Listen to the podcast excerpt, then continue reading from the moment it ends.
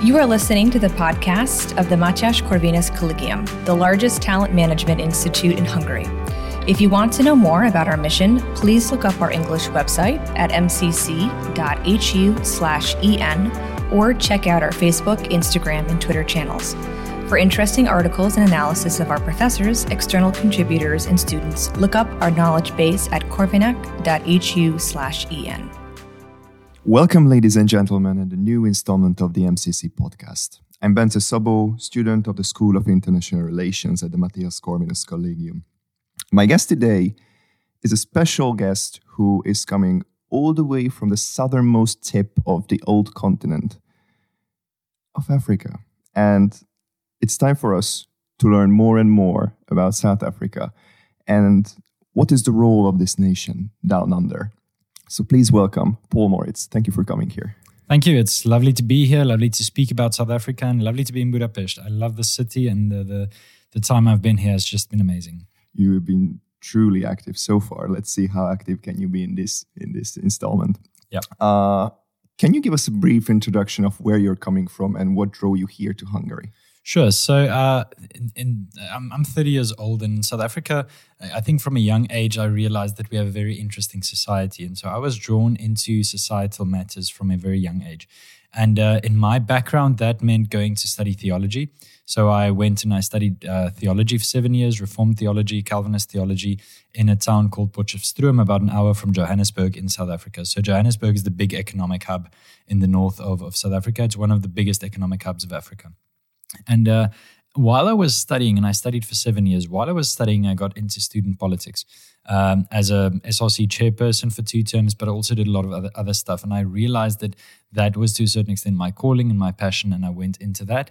So instead of um, going to a congregation as you usually, usually would after theological studies, I went to work for a trade union, uh, uh, Afrikaans trade union that that works with minority issues and minority rights. Uh, because in South Africa we have a lot of minority groups, and particularly my minority group, the, the Afrikaner minority group. In in Budapest, people mainly just uh, know us as the From history. Uh, but our minority group, uh, we have a lot of issues being dealt with by this trade union, Solidarity. So I went and worked for them. I created a youth wing for them and I, I was very active there for a couple of years. While I was there, I started studying politics and uh, got a, another bachelor's and a master's in politics. And then I got the opportunity to do a PhD at the University of Leiden uh, as an external PhD candidate. And so the, the beginning of 2022, my wife and I relocated to Europe. Uh, we're based in Germany uh, because I don't need to be in, in the Netherlands every single day. And so while I am studying, I'm looking for opportunities to link up. And uh, this opportunity of an MCC junior fellowship came over my path. And, and I just realized this is something I can't miss. So I applied last year and in I, I applied about in October, had an interview in December. And uh, yeah, here I am in March, working and enjoying it and uh, teaching debates and talking about Africa. My specific question about South Africa now is that you mentioned the minority situation. Uh, how do the different minorities of South Africa work with each other? Because obviously we know the deadly or detrimental effects of apartheid, but now in 2023, what is the situation? Sure. So thanks for the question. I think that's a very important question. On the ground, we have very good relationships with each other in South Africa. So black and white, there isn't like a, a war every day and you're afraid to walk in the street and black and white don't talk to each other. On the contrary, if you go into a shop and the person helping you is of another race, that's not a problem at all. So one on one, we have pretty good relationships. But between groups, there seems to be obviously power brokers and political parties that want us to disagree from each other because when they divide, they can conquer. Um, so this is something that I, I recently spoke of at a, at a, lunch talk as well. Um, but the, the, the brief, the, the, broad idea is that divide and conquer is something that political parties want, and so they want to make South Africans believe that we can't work together. Now, obviously, we are minorities. We're not going to all of a sudden become one cultural group. That can't happen. We'll always be different, and that's that's fine. But we can work together. Um, the, so yeah, I think broadly we have political problems, but day to day we can work with each other. Apartheid is over. We nobody wants it back. Um, we're glad that we could move along, but we can only live freely and prosperously if we recognize the fact that we are a country of minority groups, and these minority groups groups need space to breathe. That means you need a space where you can have your own culture and live that out without people saying that you're being exclusive. Because if you're constantly including, you're necessarily destroying minority groups. With such a diverse population, one would argue that it's nearly impossible to align all the interests, even though you mentioned that these ethnic minorities manage to peacefully coexist. But the reality is that each culture will have a distinct background, wishes, wants, you name it. And the US, as far as I know, is one of the most successful projects of catering for all these different interests. Is South Africa more unitary, more federalist? And what direction should it take? Sure. So th- thanks. I think that's that's also a very very important question. I'm going to give a little bit of historical background simply because I think maybe Hungarian listeners or Central European listeners don't necessarily um, didn't necessarily follow the development, and I myself didn't know a lot about it uh, until I started reading up. But what we need to remember is most borders in Europe are drawn after conflicts between two nations. So, for instance, uh, the Romans moved up, and then at the Rhine River, they met the German tribes, and then they fought a couple of times, and the border was drawn. And so, there we have the modern day border of France and Germany. So, over years, it has shifted this way and that way, and this way and that way. But now there's, there's sort of a fixed border. And this took thousands of years to do. Um, but what we see in other parts of the world, maybe in the Middle East and especially in Africa, is that colonial powers drew borders that maybe suited them rather than it suited the country. What you have in South Africa is 13 different cultural groups who speak 11 different languages, who were essentially within four different republics in the year 1902. But then the English decided it makes sense to make this one colony. So from the beginning, you're sitting with a nation that in its southwest is Afrikaans uh, and has a, a, white and a colored population. That on the east coast has a Zulu and a Xhosa uh, community. In the north, it has Sepedi, Setswana, Sesotho communities. Um, it borders Zimbabwe, it borders Botswana. So these countries have interests in the groups directly on the other side of certain rivers and borders. So it's a very diverse country. And with diverse, I don't mean with all due respect, but something like Switzerland where they speak different languages, but they still have broadly maybe the same religion and broadly broadly is some some coincidences in terms of uh, of history.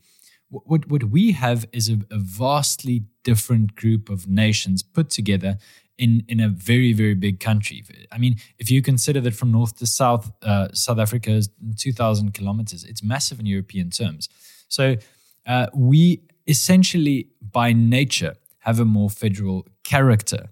But due to the ANC, the current governing party, getting socialist education dur- during their time of exile during apartheid, they came and brought policies into South Africa that makes it a more centrally governed country. So, yes, we have nine different provinces that broadly sort of resemble where certain groups live. So, you'll find in KwaZulu Natal, the Zulu people live in the Eastern Cape, the Xhosa people live, uh, the Sesotho people sort of live in, in the Free State province in the center of the country. And so, different groups tend to originally from where they were uh, have different provinces in which they live but the provinces don't necessarily have the power to make decisions about ed- educational policy and stuff like that. So, if you think about Germany, for instance, from one province to the next province, even something as radical as the amount of years that you go to school can differ. Yes, both of them are, are German, uh, but but those differences can be seen between the the different Bundesländer or, or, provinces, for this example. So in South Africa, you have these different provinces, but essentially the country is centrally governed. Now, why is this a problem? Because, for instance, if you look at Gauteng, uh, the, the, central hub where Johannesburg and Pretoria is, yes, a lot of people can speak English, maybe can speak Zulu because that's where the economy is, so everyone's going there.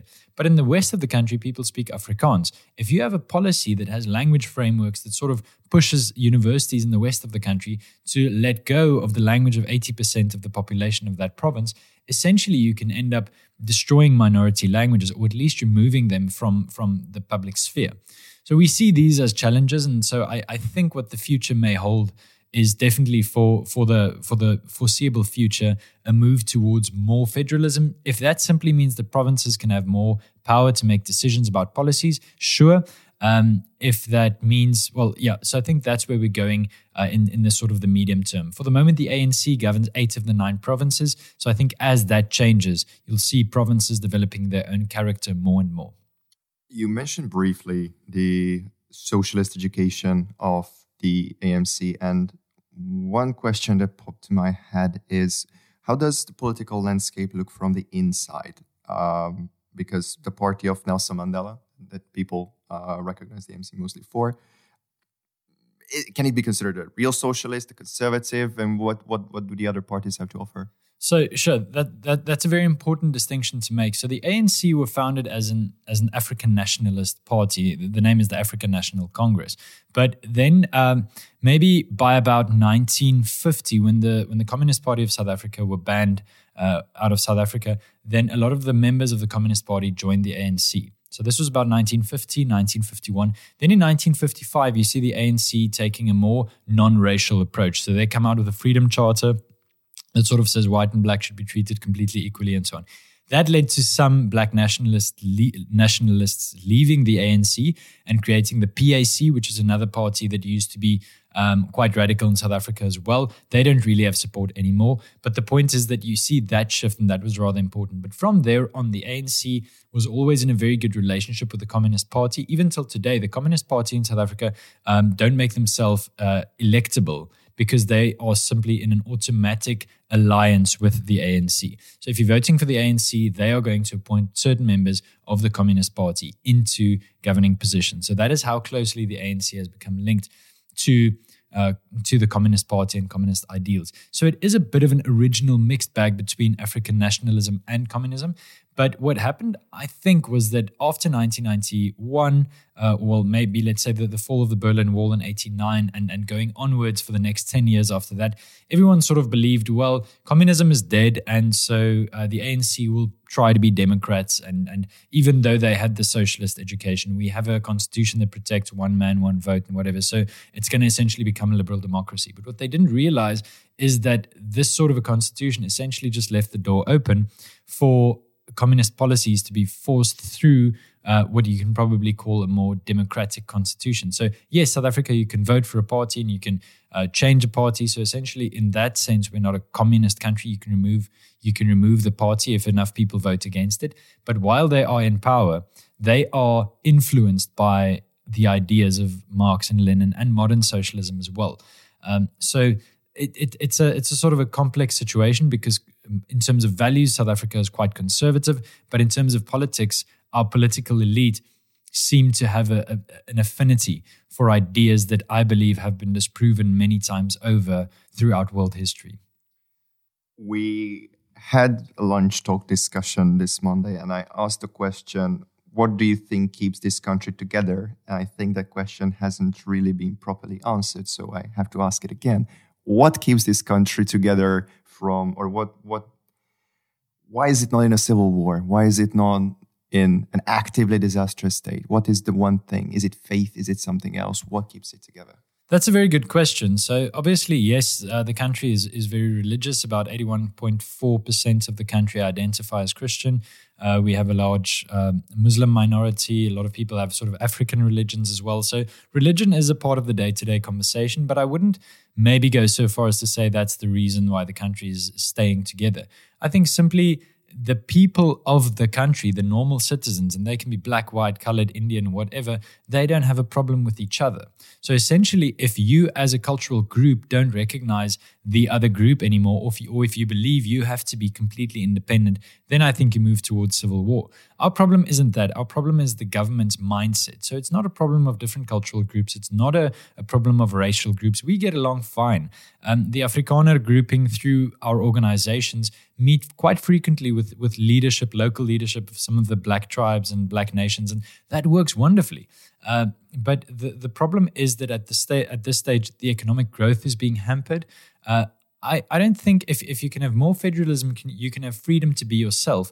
It isn't necessarily um, necessary to just chop a country into pieces. You can l- look at the European examples of, for instance, the Hungarian minority living in Romania but still having certain rights, and that um, that's not an example that I know a lot about, but that's a, a, an example that maybe your listeners will, will know about. But also look at Belgium, where the the Flemish sort of Flemish Dutch speaking peoples are a minority, uh, but in the north of Belgium they have certain autonomy. They can have schools, they can have universities, they can protect their language and their culture, which is distinctly different from the Wallonian southern French culture. While both are Catholic, they have different languages and they have different days that they celebrate and stuff like that. Um, in in terms of also, if you look at Italy, in the north of Italy, you've got a German minority, and they've got rights to have schools and and educational facilities and so on. So I think when you start thinking about these things, it's not necessary to to immediately break off pieces of country and say, let's just break South Africa back into four pieces or 13 pieces or whatever it may be, because that is a, a, a very um, difficult exercise, especially because people have moved around so much and because I think it's traumatic. So for the moment, the only thing that I think um, so slowly we'll get there. But for the moment, if you want to protect minority cultures, which I think is the important thing, if we say that this is a good thing for the country to have all these cultures and all these languages, those languages are struggling because they can't have universities uh, of their own. Um, in terms of the Afrikaner minority group, sure, we had about six universities that that we had in our language, and they they um, have been becoming more and more English over the years. Uh, but is, is essentially, if you can give those rights and sort of tell minorities, you will be protected, and we can constitutionally protect your right to have institutions of your own, to be a majority somewhere on earth. Um, then I think they'll have the confidence to say, sure, and now I can be um, as good an Afrikaner or Zulu or Xhosa as possible. And this means that I can be a better South African because I'm not constantly looking over my shoulder.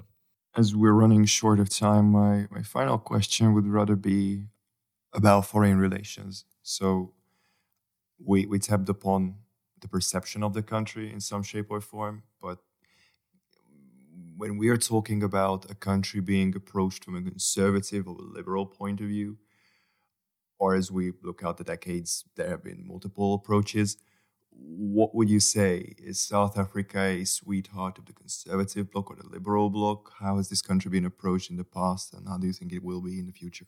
Sure. So I, I think that's a very complex uh, question, meaning simply that, that I think uh, if you look from different perspectives, you'll probably get different answers. At the moment, South Africa has a pretty good relationship with Russia due to BRICS and due to the history. Like I said, many of our leaders were educated by Soviet Russia. And so while Russia is no longer Soviet, there's a certain affinity there. Um, and a certain, maybe you can call it a loyalty. I'm not exactly sure what they would call it. So that is one thing. Economically, we are very dependent also of the US and of China. So to a certain extent, South Africa tends to just whoever makes the best deal will sort of swing to that at the moment. Where I think, um, and the ANC have put themselves sort of in a difficult economic position because South Africa is, is geographically far away, but it's also geographically very important as a lot of ships come past. So we need to have good relationships with global nations, but also we need to actively go and find those relationships.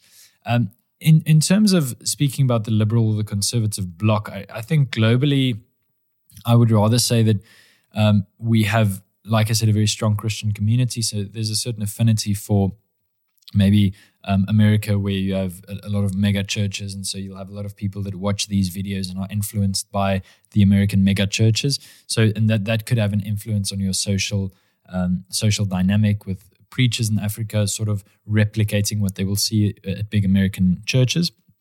But politically, like I've said, we we tend to be more socialist. And I think for a lot of people, it's been going on for so long, they don't necessarily know the difference anymore. So there's this idea that you have a very strong government, they just give you one one direction communication, and you just sort of do that. Uh, so we have a lot of groups that sort of try to keep democracy alive by working for freedom of speech, by attacking um, government policies that try to um, minimize freedoms. So th- these things are happening. But I think for the for the medium to long run, as long as the ANC continue the policies they currently do, and these are policies, like I've said, influenced by a socialist mindset, you will see people more and more looking for the state for solutions instead of saying, how can the community make a difference? How can the family make a difference? And how can I personally make a difference? Um, instead of like they're doing currently, just saying, well, the government should give me more money or the government should give me a bigger grant or whatever. So, um, once again, a very short answer to a very complex, nuanced uh, uh, question, but short answer to a long uh, sh- short answer to a short question but i think obviously i could build on that for a long time. If any of the listeners want to reach out to me they're more than welcome to do that and then i'll explain it in more detail and send some reading materials. But i think africa's worth checking out for the next couple of years. It's going to be very interesting. Oh that was a perfect closing sentence. Well paul thank you very much for being here with us. It was really really an educational discussion. Thank you Thanks, so much. Thanks. lovely to be here Thank you for listening to this MCC podcast episode. For further media content, please look up our English website at mcc.hu/en or look for us on Facebook, Instagram, and Twitter. If you want to read more by our professors, external contributors, and students, check out our knowledge base at corvinak.hu/en.